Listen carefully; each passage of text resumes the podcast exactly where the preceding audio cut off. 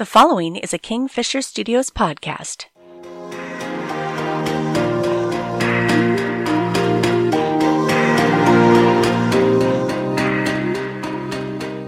Once in a while, I find myself struggling to make sense of situations that seem to be impossibly irrational. I know that in doing so, I'm indulging in irrational behavior of my own. This really gets me worked up because I pride myself in being logical. I also pride myself in the fact that I avoid being inconsistent or hypocritical whenever possible. So why can't I let it go? I sometimes wonder if it's just because I can't handle an unsolved mystery. I mean, maybe there's a touch of that, I tell myself, but that can't possibly be all of it. The truth is that I comfortably put hazy mysteries out of my mind all the time. Some questions can't be answered, at least not by me. Maybe there's a clue to be had there. I recently came to the realization that I can't let go of certain mysteries because I can answer the questions. Earlier this year, I found myself at the end of a 14 year relationship. I'm sure she has her own explanation of what wasn't working, but mine is pretty simple. She didn't seem like she was very interested in being with me. After I told her that I felt that things were over, she seemed to find everything about me extremely interesting. Too late for her to plug into me, but that's something for another episode.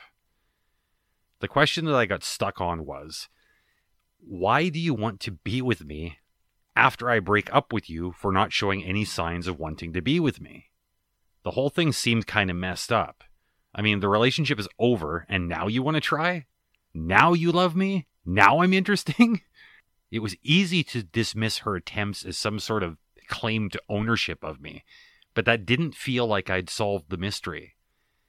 For months, I mulled this over. She didn't show any interest in me. We broke up. She immediately found me interesting. Not exactly rational behavior. Or was it? When I was a kid, I had a cat. Now, my job was to make sure that she had food and water, that she got let outside to do her business, and if she made a mess in the house, to clean it up. Of course, being a kid, I didn't take these responsibilities very seriously at all. My dad talked to me and made it clear that if I wasn't going to take proper care of the cat, he would find her an owner who would. I didn't take care of her because I was more interested in other things. One day I came home from school to find that the cat was gone.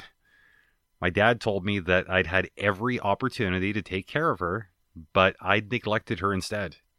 He told me that living things have needs that cannot be ignored. For that reason, he'd given her to someone who was able to give her the care and attention that I hadn't. Of course, I was devastated.